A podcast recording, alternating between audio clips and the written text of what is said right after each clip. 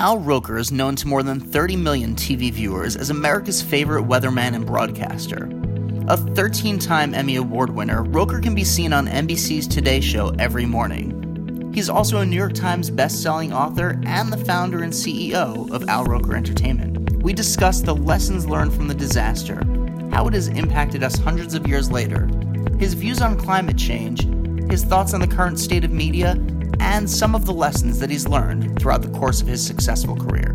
It's a conversation that was as entertaining as it was informative, and I hope that you enjoy. This episode of the Ivy Podcast is presented by Smartwater. What makes Smartwater so smart? It starts with a little inspiration from the clouds, nature's purest source of water. Smartwater copies those puffy white clouds in creating vapor distilled purity, pure perfection. Smartwater also has electrolytes, which helps give it that clean, crisp taste. Clouds will always be the inspiration, since the water is vapor distilled for purity. Purity you can taste, hydration you can feel.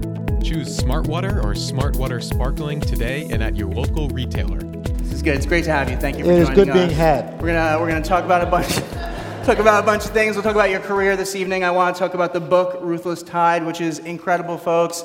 Reads like a movie. Highly recommend it.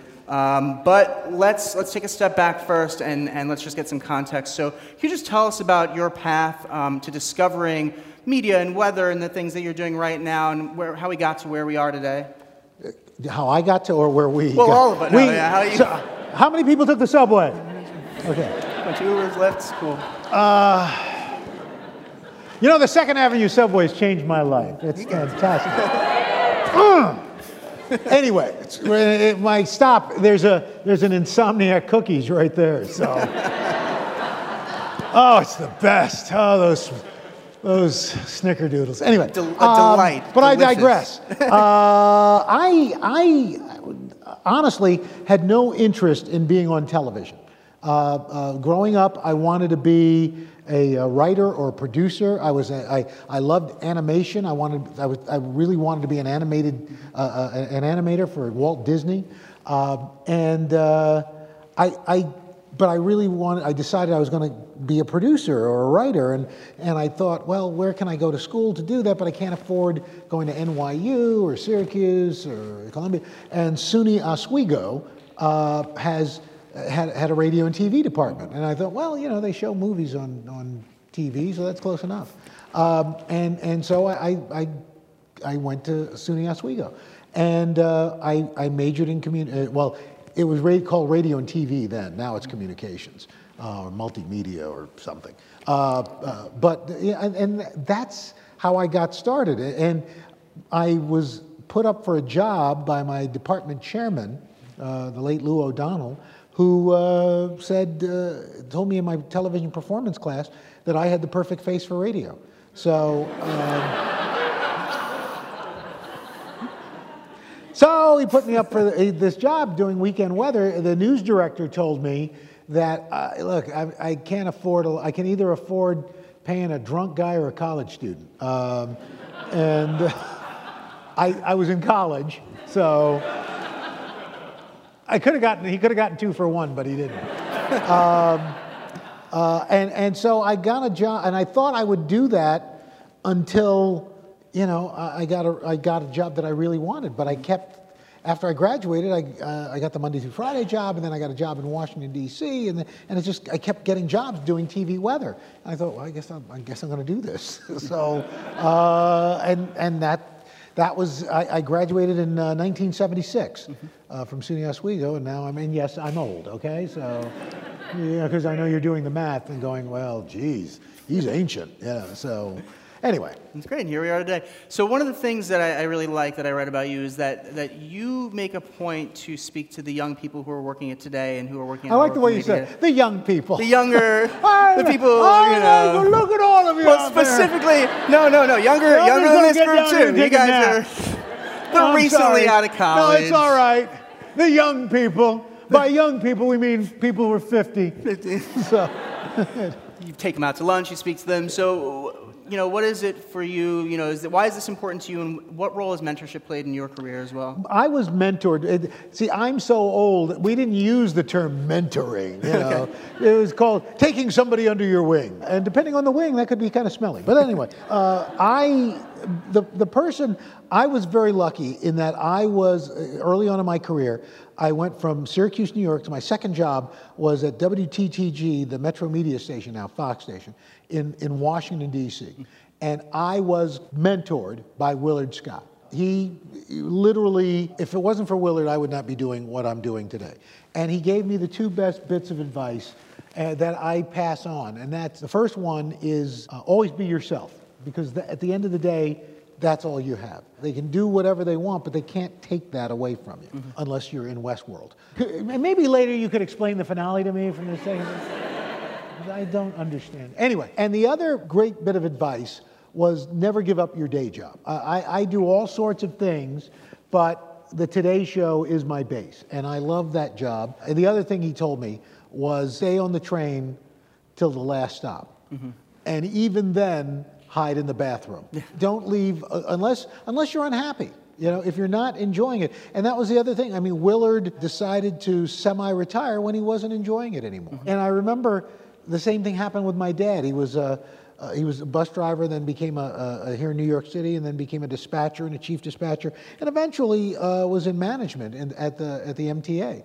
And he retired at 55 because he said he wasn't enjoying it anymore. From the, those two men, from my dad and from Willard, that's where I, my philosophy has, has uh, sprung. Well, one of the things that you're doing to keep it fresh, and we discussed this, we all discussed this before, is that you're taking the things that you're passionate about, you're incorporating it into your career, whether it's you know writing fiction, whether it's writing about history, whether it's you know cookbooks, what murder mysteries. You know, you're you're just evolving so much with the things that you love to do. So, what advice do you have for other people who want to do things like that and, and evolve in their career by you know implementing their passions into it? Well, I think you know, the the trick, and it, it sounds simplistic, but I, I think it, it's what I've kind of lived by, and, and uh, Mike and I had talked about this earlier. I, I, remember it was my sophomore year of high school, and I, I didn't get a particularly good uh, report card that first semester.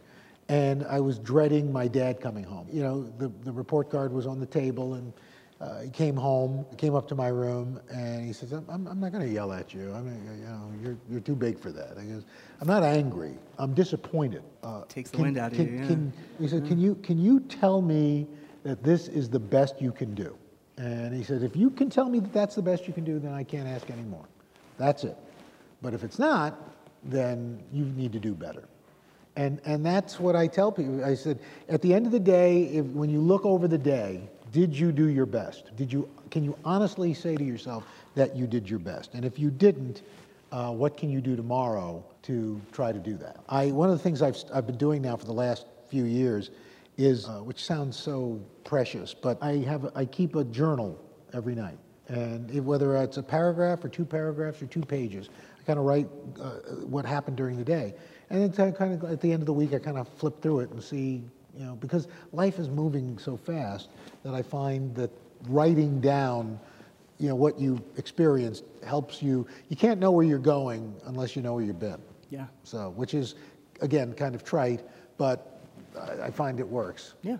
What's a day in the life like when you're doing everything from, from the time you wake up till to insomnia cookies? Um, you know, what's you know, uh, what's a day in the well, life? Well, I, I, actually don't eat them late. I uh, I get off the train around three in the afternoon. So a little later than that. So they're still there's still plenty warm, of time left in the day, and there's so much time left in the day. How do you how do you balance it? How do you maximize that time? Um, you know, I I try to be again, this sounds new age, but I really do try to be in whatever moment I'm in. Mm-hmm. So I, I, but I try to maximize the day. I get up at about 3:45. You know, I get up and take care of whatever, and then uh, I get on the phone with our, our meteorologist, mm-hmm. and I'm on online, and we're looking at maps, and we talk for about 30, 40 minutes, and then I know what I'm doing and then uh, I, I, may get on a Peloton for 30 mm-hmm. minutes. Thank you for the somebody who has a Peloton. There you go. That's great. You know, of course they're not sponsoring this, so we don't care.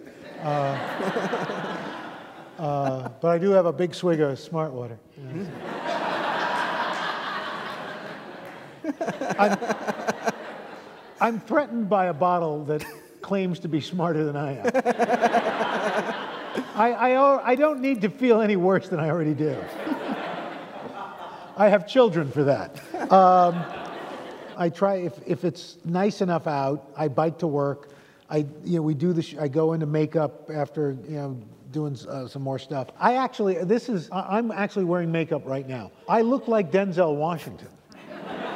I just, I just do this for pity. You know, we do the show, and then you know go over to the, uh, the 30 Rock, and we talk about what we did and what are we going to do for the next day and stuff. And I kind of hang around for a little while, and then I go to my production company for a couple hours, and then uh, I head home, make dinner. Uh, I try to make dinner maybe four to five days out of the week. Uh, we try not to order in too much, and then start all over again. Yeah. His Instagram page makes me so hungry all the time because he posts pictures of delicious dinner. Let's talk about the book. Again, it's Okay. Ruthless Tide. It is a great book. We're going to have copies outside. They're all signed. Get them. It is amazing. They're for sale. You just can't take them. No, don't just, don't just.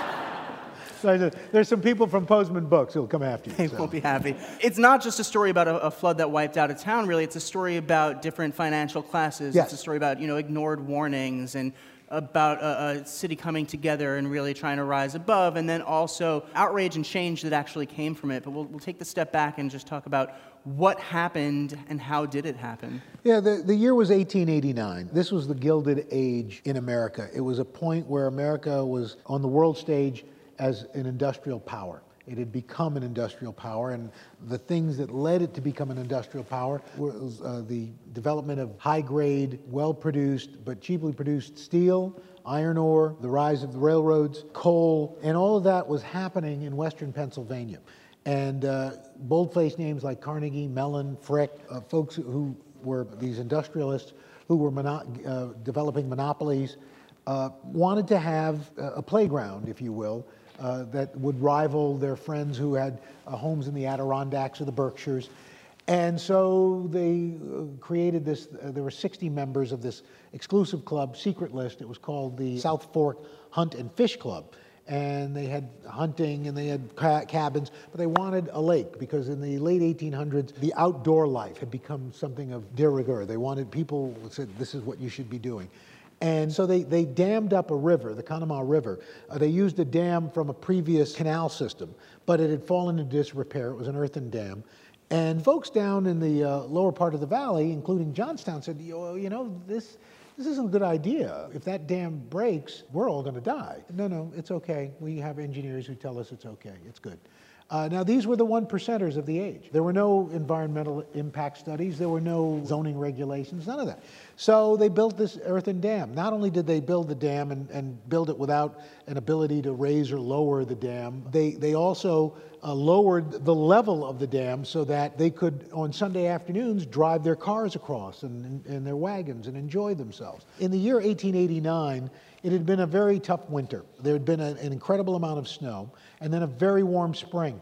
So there was a lot of runoff. There are several tributaries that run into the Conemaugh, and the area was used to flooding, minor flooding. In fact, that th- that week, people had been playing in the streets. There was water in the streets. People were used to taking their furniture up to the second floor, rolling up their carpets. So, you know, there, and there were, had been uh, years earlier a partial collapse of this, this same dam, but there, was no, there were no catastrophic events that, that were uh, circulating this. They build the dam, they have a, a, a great runoff, and then they get a freak storm that parks itself over western Pennsylvania.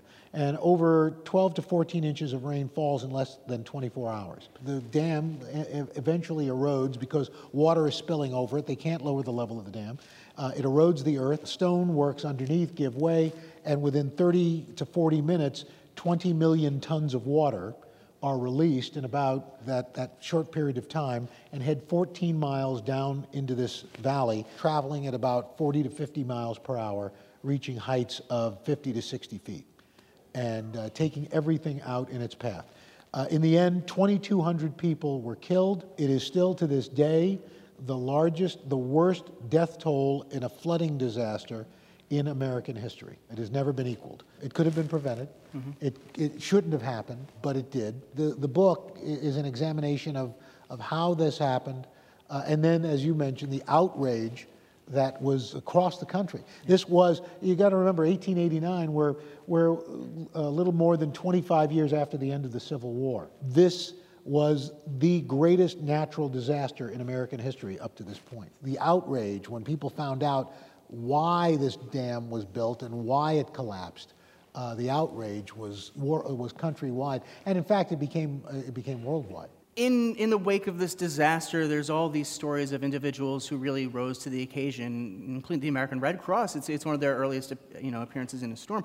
What, can you share some of these stories and, and what lessons we can take um, for those in need also and how we can help? Well, I think uh, one, the interesting uh, through line that runs through a lot of these stories is that a lot of people risk their lives for total strangers without knowing that they were going to survive or not.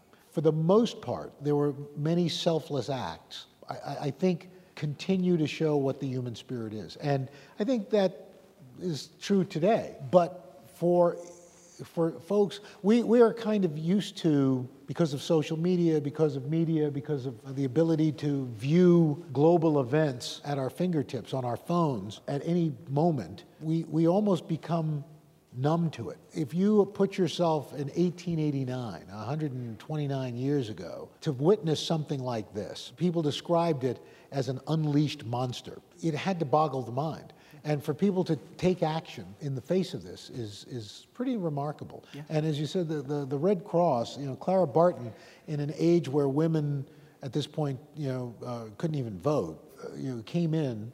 And up until this point, the Red Cross was basically a relief organization for veterans of the Civil hmm. War. She and her, her staff created single-handedly the greatest relief effort in a disaster that the world had ever seen to this point to that point you know really became the preeminent disaster relief organization that we come to know today and people were angry we said before people were angry afterwards yes. because it you know it shouldn't have happened and they wanted change and and they actually made it happen yeah, right between the, the press and, and the people. Yeah. What, what change happened? And then do you think that that can still happen today? Can we, as people, as the press, can we cause positive change through our voices? Well, here's uh, what, what happened in the, in the aftermath of this. Again, there were 60 members to this, this club. 35 of them donated to a relief effort. The others didn't. When people found out about, because a lot of people didn't even know about the, the club, they tried to sue. Uh, out of all the lawsuits, only one person was able to win a judgment, and it was a, for $500, somebody who had lost their family. At the end of the day, they never collected the money. There was so much outrage. Liability laws in this country were rewritten.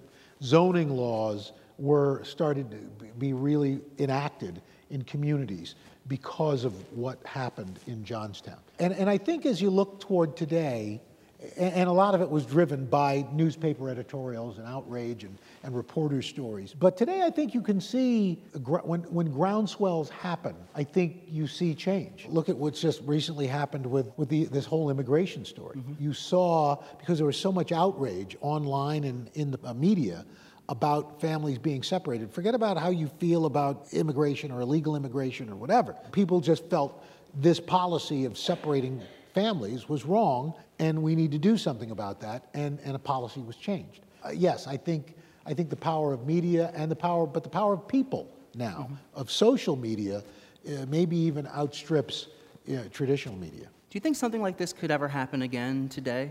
I, you know, I, do I think 2,200 people could be killed at one time? Not necessarily at the scale. I, I, God, I hope not. But I, what I, my biggest concern is, and one of the reasons why I wrote this, was that I think it, it you know, it's kind of a wake up call in that we are living in a time right now where we're seeing uh, all of a, a number of our environmental protections being rolled back or, or, or, or being repealed. Uh, we see uh, zoning uh, regulations being relaxed, building codes being relaxed. At the same time that we are seeing, due to climate change, the increased opportunity extreme weather. This year alone, we have had six $1 billion weather events. The damages are, cost over a billion dollars. And as, as you think back, there really hasn't been anything massive. Now we are seeing, just look at what happened uh, about a month and a half ago in Ellicott City, Maryland. Massive flooding. They call it a thousand year flood. The problem, the problem with that is it was the second thousand year flood within two years you know, we are seeing these events happening more and more frequently. And what climate change does is it doesn't mean that you're going to see these events, but the likelihood, the chances of these events happening increase exponentially. So you combine a lack of, of protections and the possibility of uh, more severe weather happening, and it is a recipe for disaster. Why is climate change and global warming a hot button debated No issue pun. I see what you did today? there. Hot button. I can see. global This guy gets it. Why is it such a debated issue today? And, and what can we do to foster actual meaningful conversations that don't lead in, you know, grandma crying at the Christmas table or something? I've never seen my grandma cry at the Christmas table. you know, I, I don't understand why it's a debate. I, I really don't. There is, there is no credible proof, God bless you, that there is not climate change. It is mm-hmm. happening, it's verifiable. No legitimate scientist denies this. Mm-hmm. There are those who do. It's irrefutable. And so I don't, I don't understand what the reasoning is to, to fight it. You know, you, there are industries that contribute to it, and if people are worried about those jobs, well, then it's, it's our job, it's our responsibility to transfer those people to industries that are creating cleaner energy that does not lead to an exacerbation of, of greenhouse gases, of climate change, of, of warming, sea ice melt, of ocean rise. We can do that. Because if we don't, others will. China is now taking the lead in clean energy, in solar panel uh, production, and wind turbines. It's crazy to, to not try to move folks from one industry into another. We can do it if we have the wherewithal. I'd like to ask you a few questions about just the current state of media today, and then I mm-hmm. want to open it up to everyone else. It's not just my conversation, it's everyone's conversation. Start thinking of your questions. We'll get there in a few minutes. But the, the term fake news is used so often today. How are you and your colleagues handling that? What do you, what's the kind of the inside I, I, here's what we. about? I can only speak for NBC News. All right? Mm-hmm. I'm not speaking for NBC News, but I'm, rep, you know, being a representative in a sense. The only thing we can do is just do our best job. Mm-hmm. Is to, you know, people, and and people will judge that every day in and day out, certainly on the Today Show, because I can speak to that firsthand. Try to present a straight down the middle broadcast that you know, that presents both sides, you know, let people make their decision. I mean, it's a, it's a goofy kind of title, fake news. Well, if it's fake, then it's not news. You know, people will have to decide for themselves. But it's like I tell my, my own kids, and when I speak to the young people, it's incumbent upon yourself to go for to be your own journalist in a way. Mm-hmm. Don't accept just one source.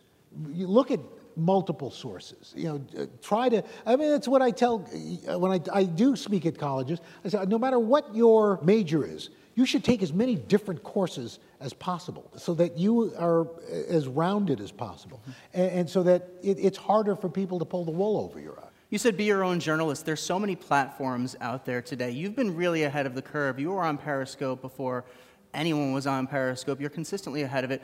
What are the technologies right now? I was on Meerkat. It was.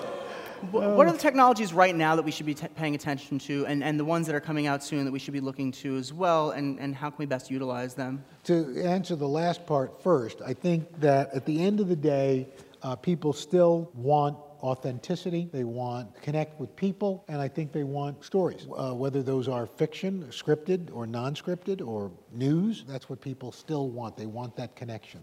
But I think, yeah, I still think live streaming is, a, is, is an interesting uh, platform, whether it's on Snapchat or it's on Instagram stories or uh, uh, Facebook or you know, where, wherever it is. I, but I, I, I think doing it just to be doing it doesn't net you anything. What's the point of view? Why are you? Why should I give you my time to, to share that screen? We all we- we've got so many things pulling at us that I think you know if, if I'm going to slice a little piece of my day for you, why am I going to do that? Why why are you? What are you doing that differentiates yourself from the thousands and thousands upon millions of folks who are out there who are doing that? You've met, you've spoken to countless people uh, from positions of power and fame. Has anyone, I'm sure it's second nature to you at this point, but does anyone still make you nervous? Do you get those, those flutters at all? And then how do you deal with that? There's such a large audience. You know, I, uh, I get nervous. uh, I'm nervous right now. No, I'm serious. No, I really am because if you want to do your best, if you want to do a good job, if you take it for granted that you're just going to come out and ace it, and uh, you know, it's you, you ought, it's probably time to hang it up because you've become too complacent and too you're not grateful for what you're doing. You don't have gratitude. You don't appreciate what you're doing. I'm nervous every day, and I like that. I like being a little nervous. I like the idea that this could crash and burn at any moment. That's the beauty of it. To just say the wrong thing and goes out on social media and it's all over. That's it. Just, and you can say you were there. You were there, guys. You were there. You just unscrewed your bottle of smart water. And, what a dope. Two more questions. Let's get the, the mics ready for, for oh, one sec, one sec, one, one or two more questions, and then then we'll And then get those know, mics ready. What what are some podcasts or books or forms of content that you recommend for everyone that we should be listening to or reading or, or keeping up with right now? Uh, You know, I, I, I think you should listen to a program, you can download it on the SiriusXM app. It's called Off the Rails with Dylan Dreyer, Sheinelle Jones, and myself. We used to uh, do the nine o'clock hour on the Today Show, and we now do this hour every Tuesday at one o'clock, and then it's available for download. Other than that, I don't listen to anybody else. But I, you know, I, I, I do love to read. I've tried to do audiobooks like Audible. Yeah. I always fall asleep.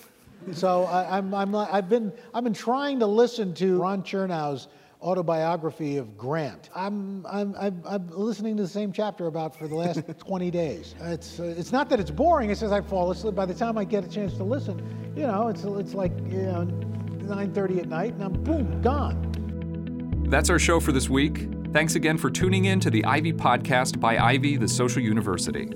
We are the grad school for life, and our mission is to spark world changing collaborations by introducing you to the most inspiring people, ideas, and experiences in the world. Check us out at ivy.com for life changing advice and gatherings, and the foremost thought leaders shaping our world today.